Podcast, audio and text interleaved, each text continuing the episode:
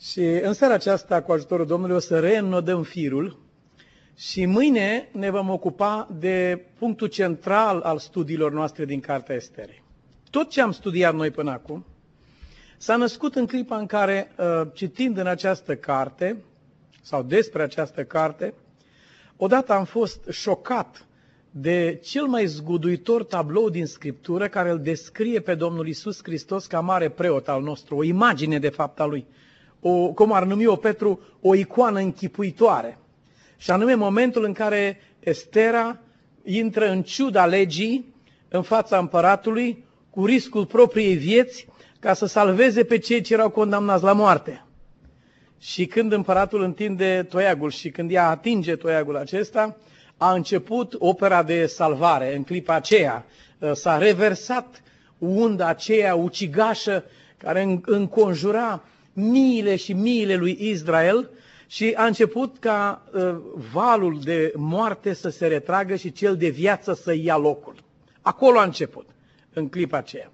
Și momentul acela a fost determinat nu de frumusețea fizică a Esterei sau de abilitățile ei diplomatice, ci a fost determinat de faptul că ea n-a îndrăznit să facă pasul acesta fără să-și ia trei zile de post înainte de a vorbi câteva cuvinte pe care le-a spus înaintea regelui.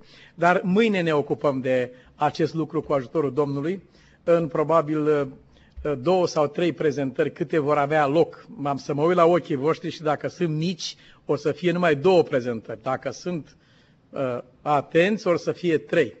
Și ce nu are loc sabatul acesta, o să uh, punem pentru sabatul viitor cu ajutorul Domnului. Așadar, să uh, reintrăm în dialogul acesta în care Mardoheu trimite Esterei datele și îi spune, uite ce se întâmplă în țară. Noi de multe ori acuzăm pe conducătorii politici.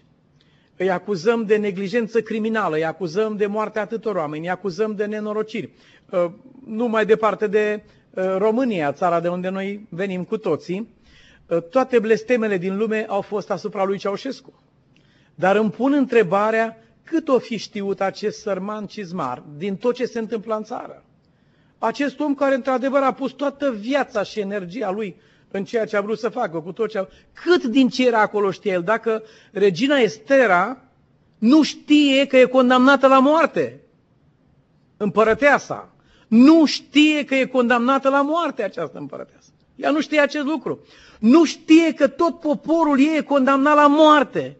Nu știe că s-au luat măsuri, a fost armată ridicată pe picior de război în tot imperiul. Nu știe că s-a fixat o dată pentru lucrul acesta. Nu știe că regele a fost mituit cu o sumă groaznică de bani. Și este împărăteasă, este la palat și ea nu știe nici despre ea, nici despre poporul ei. Atunci îți pui întrebarea, oare conducătorii aceștia care sunt astăzi în poziție atât de înaltă, oamenii ăștia chiar or fi știind ceva? Sau poate că știu mai puțin decât noi la un moment dat. Pentru că în locul în care ei stau, sunt înconjurați cu așa societate, cu așa consilieri, cu așa uh, organizații și mecanisme guvernamentale, încât informația reală mă tem că nu ajunge la oamenii aceștia. A fost admirabil în istorie când diversi conducători politici s-au îmbrăcat în haine de muncitori sau de țărani sau de târgoveți, au pătruns prin piețe, au pătruns, au mers la locuri de muncă, în mine au mers în, la unde se extragea petrolul, între oameni. Au văzut acolo ce se întâmplă. Este o emisiune la televiziune, uh, am apucat să văd numai într-o seară, uh, fratele Marian mi-a, mi-a ajutat, doar într-o seară am văzut cele mai murdare și cumplite profesii, meserii care, se, care sunt aici, urât mirositoare, periculoase, uh, o, o grămadă întreagă de pericole, de riscuri grozave.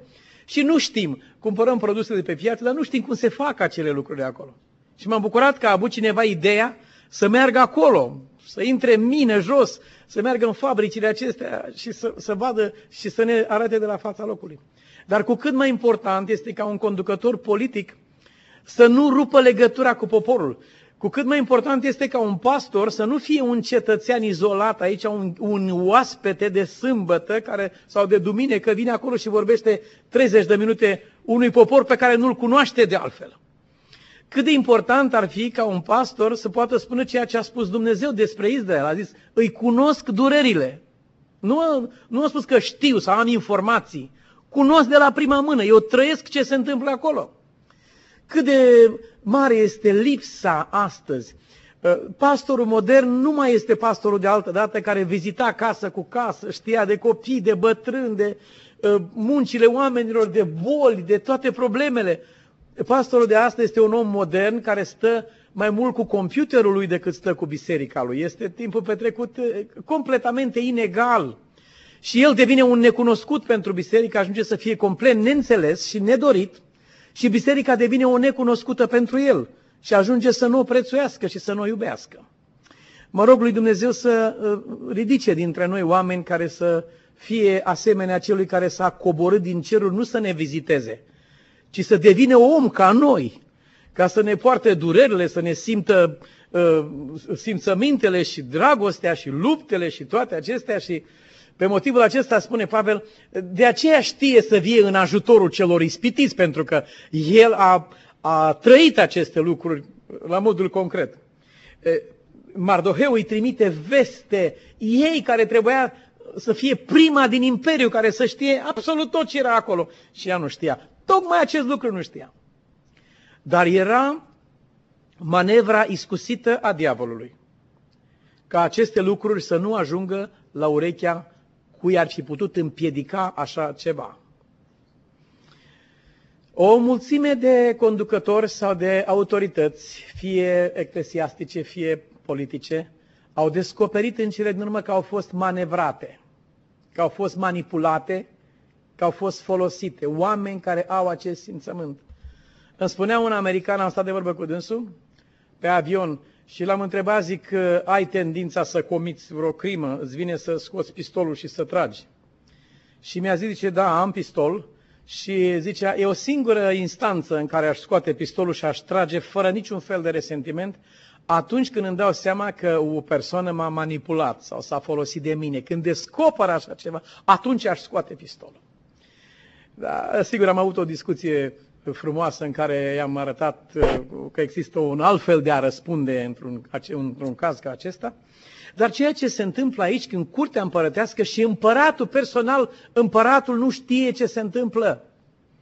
Așa numiți diplomați sunt aceia care reușesc să folosească aceste capete încoronate, potentații ai lumii, și să-i implice în adevărate crime împotriva umanității, literalmente fără cunoștința și știința lor. Nu este scuzabil lucrul acesta. No. Nu este deloc scuzabil pentru nimeni. Pentru nimeni nu este scuzabil. Cu toate acestea, așa se întâmplă în lumea noastră. În afară de faptul că i-a descoperit ei, i-a poruncit să se ducă la împărat, să-l roage și să stăruiască de el pentru poporul său. Așa a văzut Mardoheu. Soluția. Dacă făcea acest lucru, presupun că ar fi ieșit o nenorocire fără margine. Dacă intrând în sala tronului ar fi vorbit direct, așa cum i-a indicat Mardoheu. Era cea mai bună lumină a lui. Ea urma cu mare scumpătate sfaturile lui, dar nu orbește. Și noi suntem chemați să urmăm sfatul cu mare scumpătate, dar nu orbește. Când un orb conduce alți orbi, amândoi vor cădea în groapă, scrie Scriptura. Domnul dorește să avem ochii deschiși. Estera a zis, well, uh, verișorule Mardoheu, de unde te uiți tu din piața cetății de acolo, se vede așa că eu mă duc la împărat, îl rog frumos și împăratul zice, gata mă, v-am iertat pe toți. Așa se vede de unde te uiți tu. De unde mă uit eu, de aici, din apropierea lui, și văd și știu lucrurile acestea, îmi dau seama că așa ceva ar fi o nenorocire. Și vom constata că ea a luat porunca cu toată scumpătatea, dar a aplicat-o cu multă înțelepciune și cu iluminare de la Dumnezeu. Nu fără discernământ. Fiindcă important este spiritul, important este esența, nu forma în care se face o lucrare. Am avut o conversație cu președintele conferinței Pennsylvania, nu de multă vreme. Și dânsul mi-a spus, zice, noi am crezut că lucrarea lui Dumnezeu se face pe o singură cale, aceea care o știm noi. De ce? Dar am descoperit că Dumnezeu mai are o mie de căi de a-și face lucrarea Lui, nu numai una care o știm noi și pe care o impunem lui Dumnezeu. M-am bucurat să aud cuvintele acestea din gura unui conducător și a unui om cu mare răspundere și influență. Mă bucur să văd aici că Estera, în timp ce ascultă cu mare scumpătate poruncile lui Mardoheu, nu este o femeie care să fie, sau o persoană care să fie dusă orbește la executarea unor ordine pe care nici măcar nu le înțelege, pe care nu le vede în aceeași direcție, dar le aplică pentru că așa i s-au spus. Ea stă și se gândește. Ce cere Mardoheu este un lucru excepțional de bun, dar pe ce cale se poate obține acest lucru? Iubiți frați, Dumnezeu nu așteaptă de la noi uh, o ascultare de cadavru, așa cum iezuiții uh, depun jurământul și cum practică Ordinul iezuit în Biserica Română Catolică, jură și practică o ascultare de cadavru, așa scriu ei.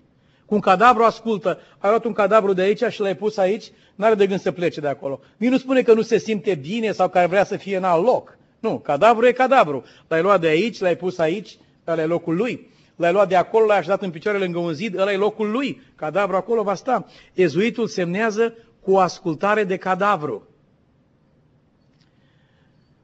Acesta, aceasta este esența oricărei dictaturi. Fie că e ea spirituală, fie că e militară sau politică sau de altă natură.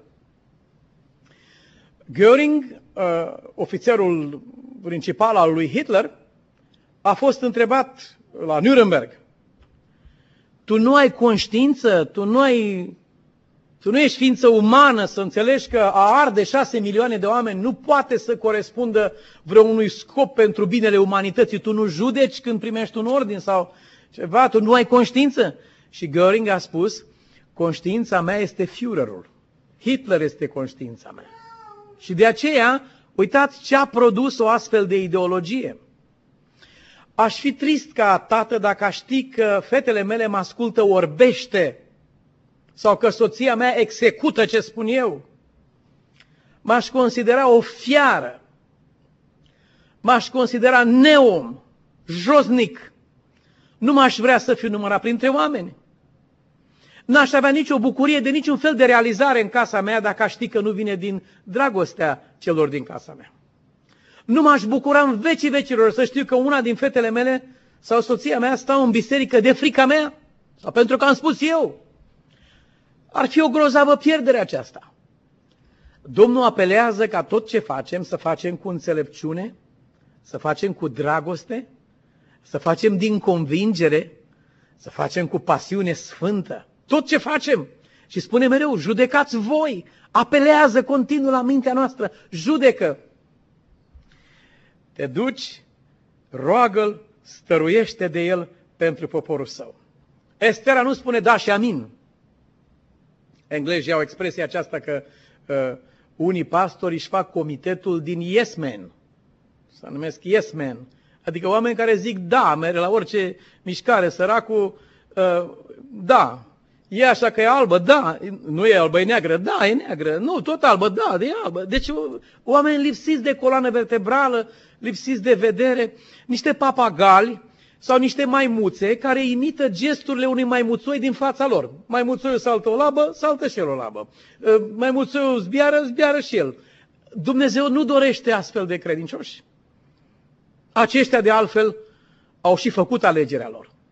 Ceea ce dorește El este ce a spus Mântuitorul, să iubești pe Domnul Dumnezeul tău cu toată inima, cu tot cugetul, asta înseamnă gândire, minte, cu tot sufletul, cu toată simțământul, cu tot simțământul, cu toată puterea, înseamnă pasiune, însemnează luciditate, însemnează, însemnează raționament și gândire. Ce fac pentru Domnul? Cum fac acest lucru? Cum răspund la această criză?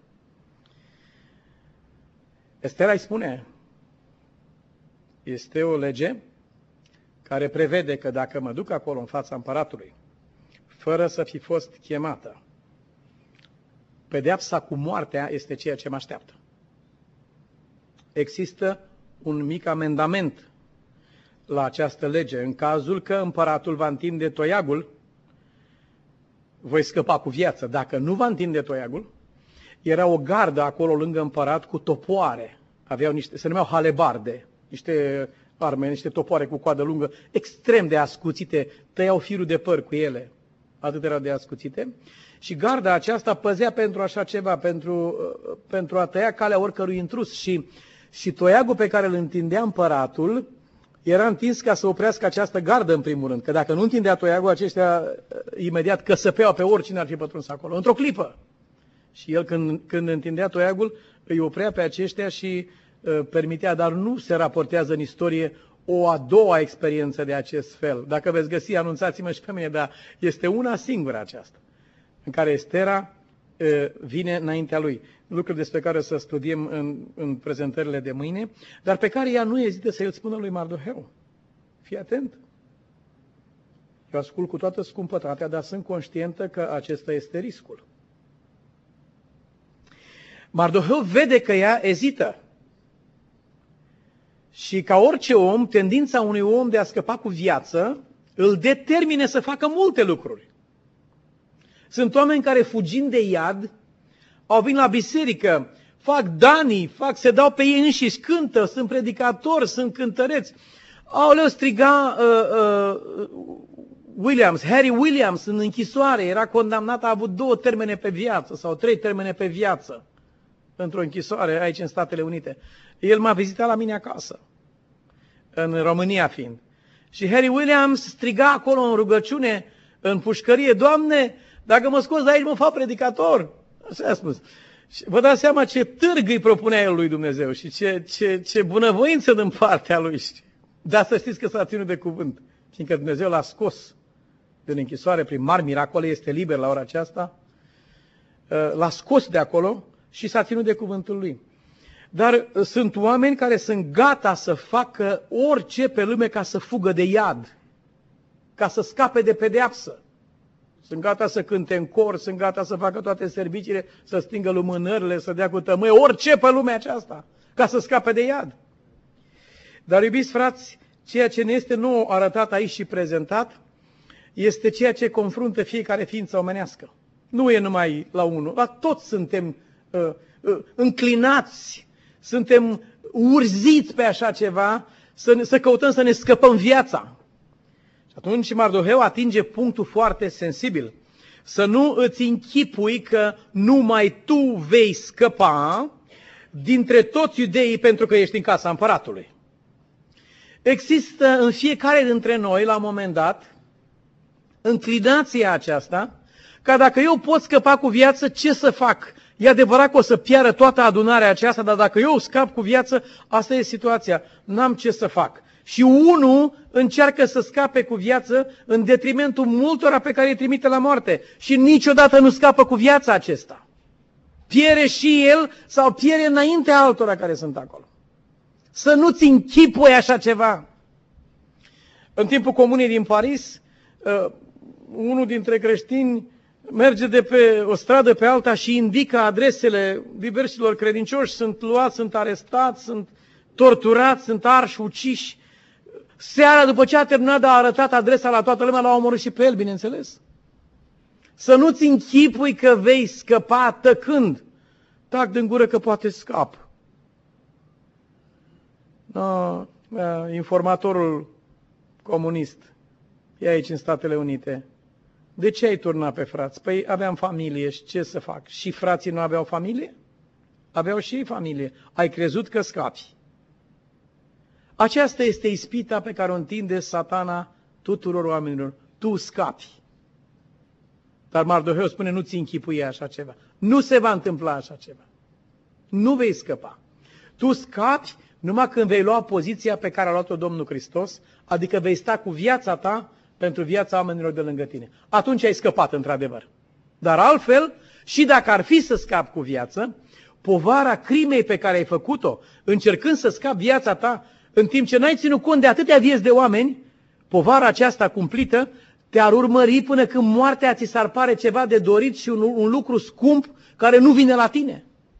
Te-ai ferici, îi fericești pe cei care au murit și ai dorit să fii în locul lor. Să nu-ți închipui că numai tu vei scăpa.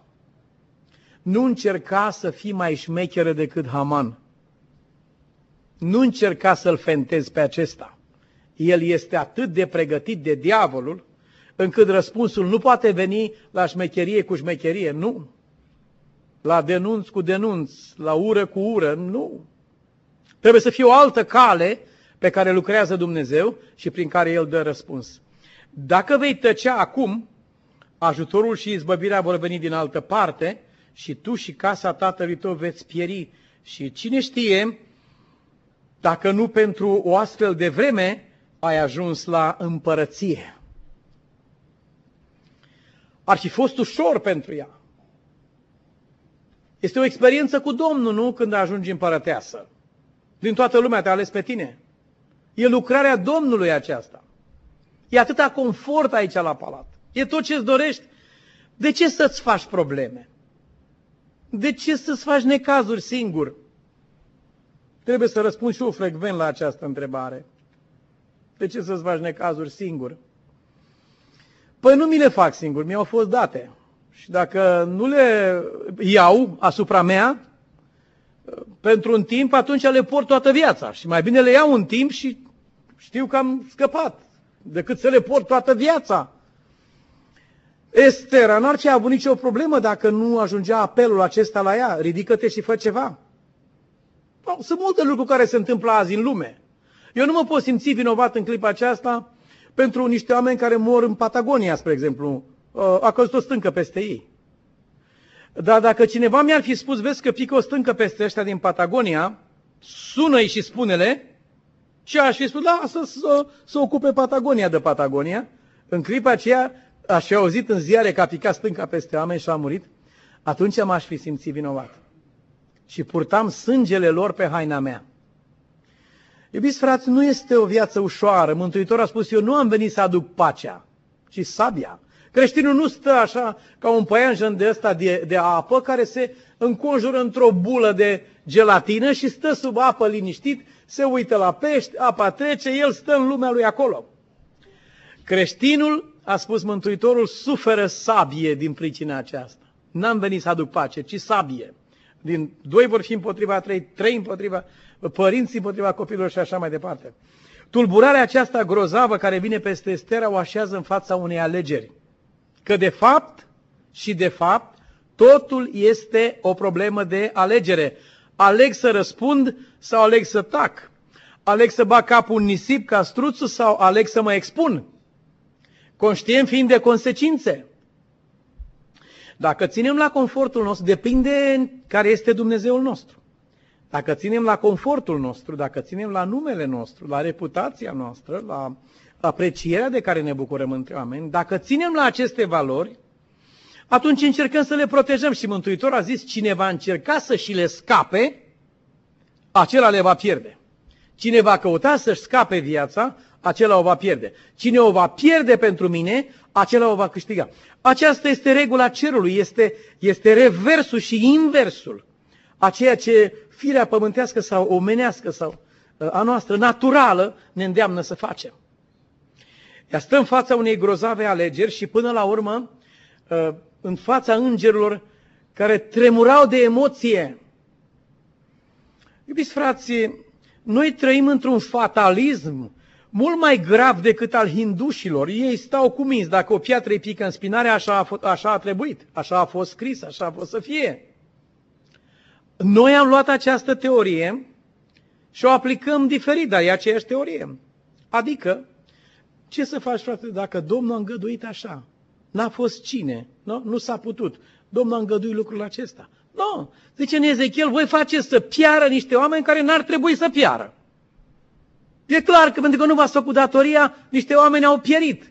Nu că așa a fost spus, nu că așa a vrut Dumnezeu, nu că Dumnezeu ar fi vrut să nu intervină acolo, n-a avut prin cine, caut un om, prin cine. Niciunul nu vrea. E prea devreme, nu se trezește nimeni, toată lumea vrea să doarmă. Estera stă în fața acestei grozave alegeri. Și cuvântul ne spune că ă, trimite să-i spună lui Mardoheu, du-te, strânge pe toți iudeii care se află în Susa și postiți pentru mine, fără să mâncați, nici să beți, trei zile, nici noaptea, nici ziua. Și eu voi posti odată cu slujnicele mele.